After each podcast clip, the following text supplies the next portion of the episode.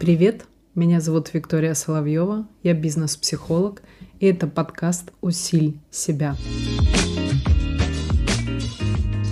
Я предлагаю такую тему. С одной стороны, тревожность и почему тревожность– это плохо, как это на нас влияет. И второй момент– тревожность и перемены. То, что для каждого человека максимально чувствительно.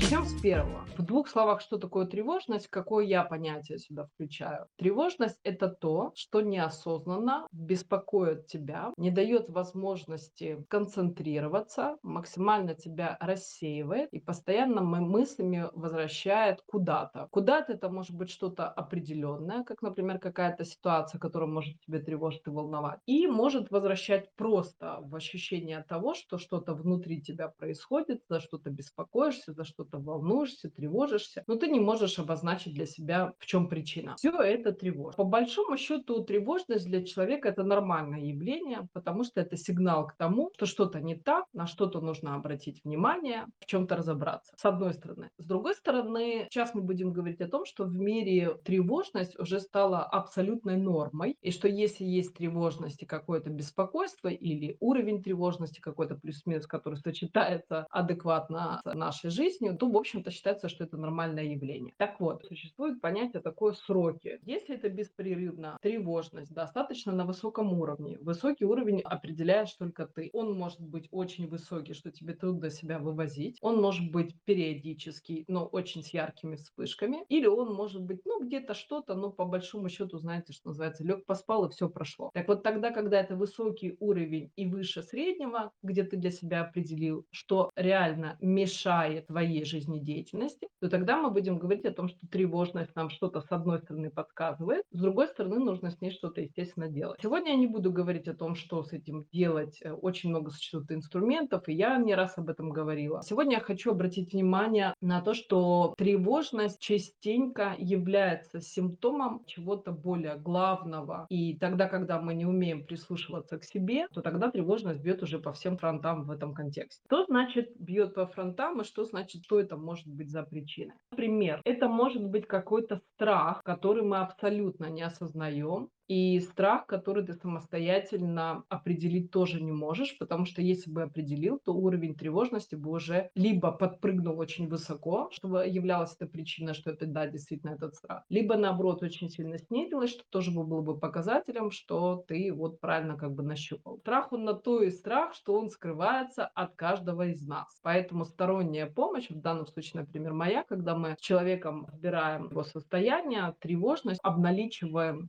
и я еще ищу первичную причину, тревожность это в любом случае следствие.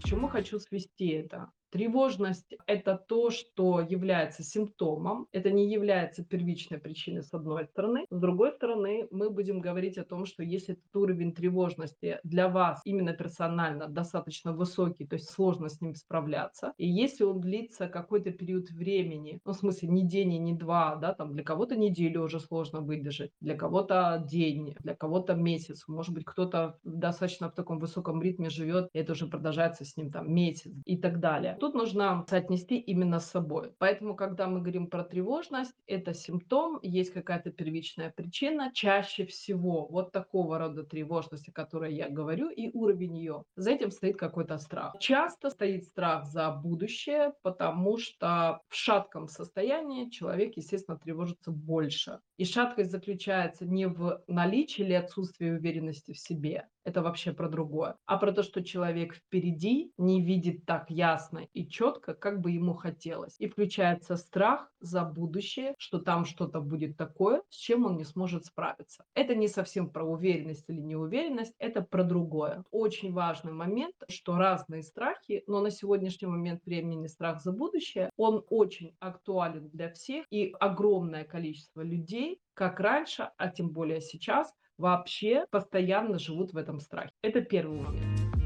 И второй момент– это по поводу перемен. Наша интуиция очень часто классно срабатывает. Она нам говорит о том, что впереди что-то есть, что-то неизведанное. И мы начинаем заблаговременно тревожиться, переживать, бояться и так далее. И мы можем в этой тревожности, опять же, самостоятельно не найти первичной причины. Почему? Потому что фокус тревожности, связанный с переменом, а он опять лежит не в первичной причине, что ты сейчас боишься, а в той причине, что ты боишься наперед. И эти переживания у нас наперед. Поэтому, когда мы говорим о переменах, это всегда тревожно, это всегда стресс, просто по одной простой причине. Потому что неизвестно. Опять же, страх за будущее, страх перед неизвестным. Можно даже его немножечко разделить, чтобы было понятно, хотя все это об одном и том же, это что-то впереди, что мы не знаем и только предполагаем. И предполагая, у нас вырисовываются какие-то картинки, которые нас пугают, и таким образом наша нервная система начинает выражать тревожность в неспокойствии, в ощущение, что поднимается сердечный ритм, пульс и так далее. У всех разные бессонница какая-то или трудно заснуть, переедание, наоборот, голодание и внутренний такой вот эмоциональный качели и тремор. Что с этим делать? Значит, смотрите, если вы самостоятельно для себя можете определить или хотя бы основательно предположить, предложить, с чем уровень тревожности, который вам сложно выносить, выдерживать в себе. Что-то нужно ли выдерживать, что-то мы в любом случае выдерживаем, даже если мы говорим о том, что Боже, как мы себя любим и так далее. Но есть какие-то обязательства, мы же не сами себе живем, есть еще социум, есть обязательства, есть работа и так далее. Какой-то уровень тревожности, за что-то вы переживаете перед, например, даже классным делом, но тоже первый раз вы это делаете, все равно какой-то уровень тревожности присутствует. Поэтому насколько вы выдерживаете какой какой-то уровень, и нужно ли это выдерживать, это как-то мы в другой раз об этом поговорим. Тут я хочу обозначить вот именно этот момент. Если вы самостоятельно не можете прибрать к рукам, обозначить причину этого страха, который вызывает тревожность, обязательно, частенько человек это не может самостоятельно сделать, потому что страх на то он и страх, что он такой вот, он варьирует, он мягкий, он плавный, он где-то поджимает, где-то сбегает, то есть он находит какие-то ручейки в вас, где все равно покажет себя. Поэтому чем чем опасно не знать первичную причину? Если вам кажется, а, ну как бы это нормально, и вот тут вот струсанули, и вот тут вот тревожность это и так далее, и вот завтра пройдет, а завтра не прошла, значит через недельку пройдет, то тут опасность заключается в том, что вы привыкаете к этой тревожности, которая присутствует в вашей жизни, и она становится нормой. Хотя в другом случае можно было бы обратиться к специалисту, например, как я это разбираю, и мы смотрим, какова первичная причина этого страха, почему почему этот страх не возник, а почему он сейчас так сильно вас держит и что конкретно можно с этим сделать. Как минимум, это первое осознание, то, что действительно откликается, то, что действительно будет являться вашим страхом, оно дает уже значительно снизить порог этой тревожности. Очень сложно самостоятельно определить, потому что, в принципе, вам невыгодно или страху вашему невыгодно, чтобы его обнаружили, да, чтобы прицел направили и выстрелили в яблочко. У страха свои как бы задачи, вас дальше и пугать. И в этот момент времени вы немножечко на разных полюсах. Ваша задача решить этот вопрос, вопрос, заметьте, не избавиться, а решить. Решить это определить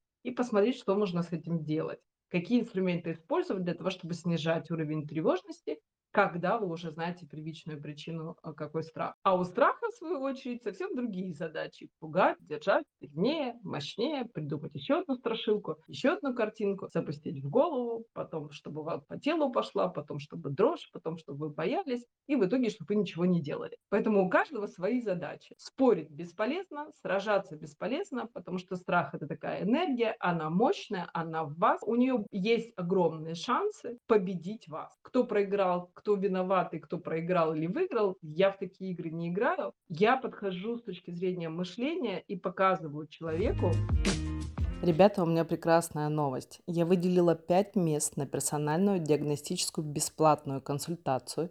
Это 30 минут, чтобы разобрать вашу ситуацию, подсказать, в чем причина и пути выхода. В описании к выпуску ты найдешь, как и куда записаться.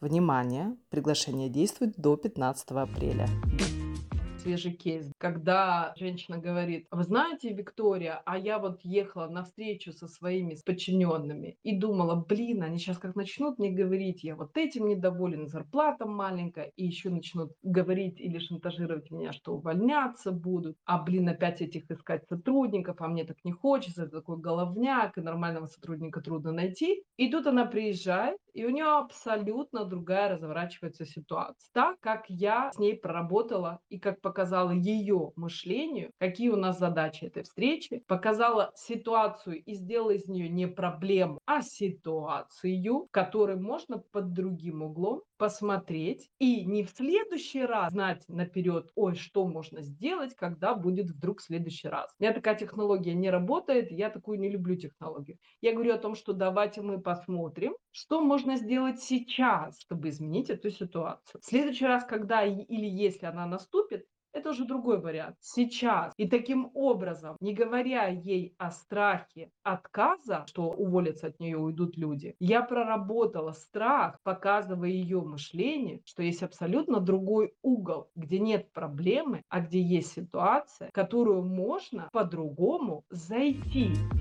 Даже, смотрите, я даже не озвучивала ей, что мы будем ее решать, чтобы страху не давать вот эти подпитки. Решим, а страх только говорит, ага, дулечки тебе решим, сейчас мы еще вот такую картинку, такую картинку придумаем. Поэтому я тут мышлению этой женщине показала, слушайте, я сделала простую ситуацию. То есть я убрала вот этот уровень ответственности и уровень сложности, что это какая-то проблема, что ее нужно решить. И таким образом показала о том, что у нас есть ситуация. Я обозначила ей некоторые задачи, донесла ей мысль. Она она ее поняла, дала мне обратную связь, что она поняла. И я говорю, пойдите попробуйте. Смотрите, попробуйте. Не проблема, а ситуация. Не решите, а попробуйте. И я говорю, вечером мне отпишитесь. И вот она мне отписалась вечером. Она говорит, Виктория, это просто восторг. Поговорила, все круто, а девчонки не то, что не хотели увольняться, как о ей страх отказа рисовал в голове, а они, оказывается, переживали за третьего сотрудника, которая будет на фоне их получать заработную плату меньше, потому что они опытнее, а та стажер. Представляете? А она ехала вот с таким вот ощущением. Мы когда это конспектировали и выкладывали, теперь я уже ей прямо говорила, что мы сделали, как я это сделала, какой инструмент использовала, и что это был страх отказа. Заметьте, моя траектория движения, моя методика Солвик говорит о том, что давайте мы не будем пугать, а давайте мы покажем другой угол, попробуем. Смотрите, попробуем. Не с трехсотого раза это получится,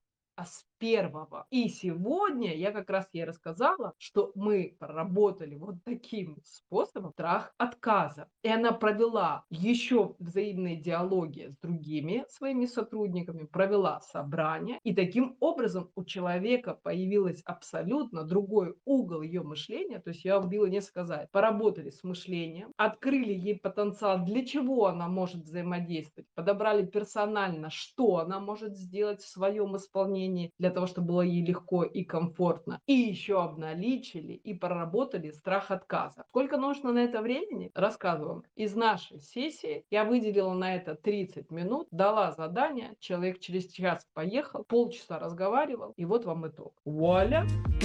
Когда мы определяем уровень тревожности, когда я обозначаю первичную причину, я не говорю вам, давайте мы посмотрим, что в следующий раз при сложившейся ситуации может быть. Теперь мы уже будем знать и будем вооружены. Я говорю, не-не-не, давайте мы с мышлением подойдем по-другому. Давайте мы не будем бороться со страхом, который вызывает безумный уровень тревожности. Давайте мы не будем хотеть избавиться от этого страха, как от чего-то грязного, когда он живет в вас. Я говорю, ситуация по-другому, включая ваше мышление, решения, показываю возможные варианты и добиваюсь, чтобы вы прям тут при мне здесь и сейчас в нашей работе включили, я включаю вам мозг и мышление, и вы выдавали возможные варианты. Тревожность – отличный сигнал, часто уровень тревожности зашкаливает, поэтому сложно человеку это вынести. Не ждите, не пройдет.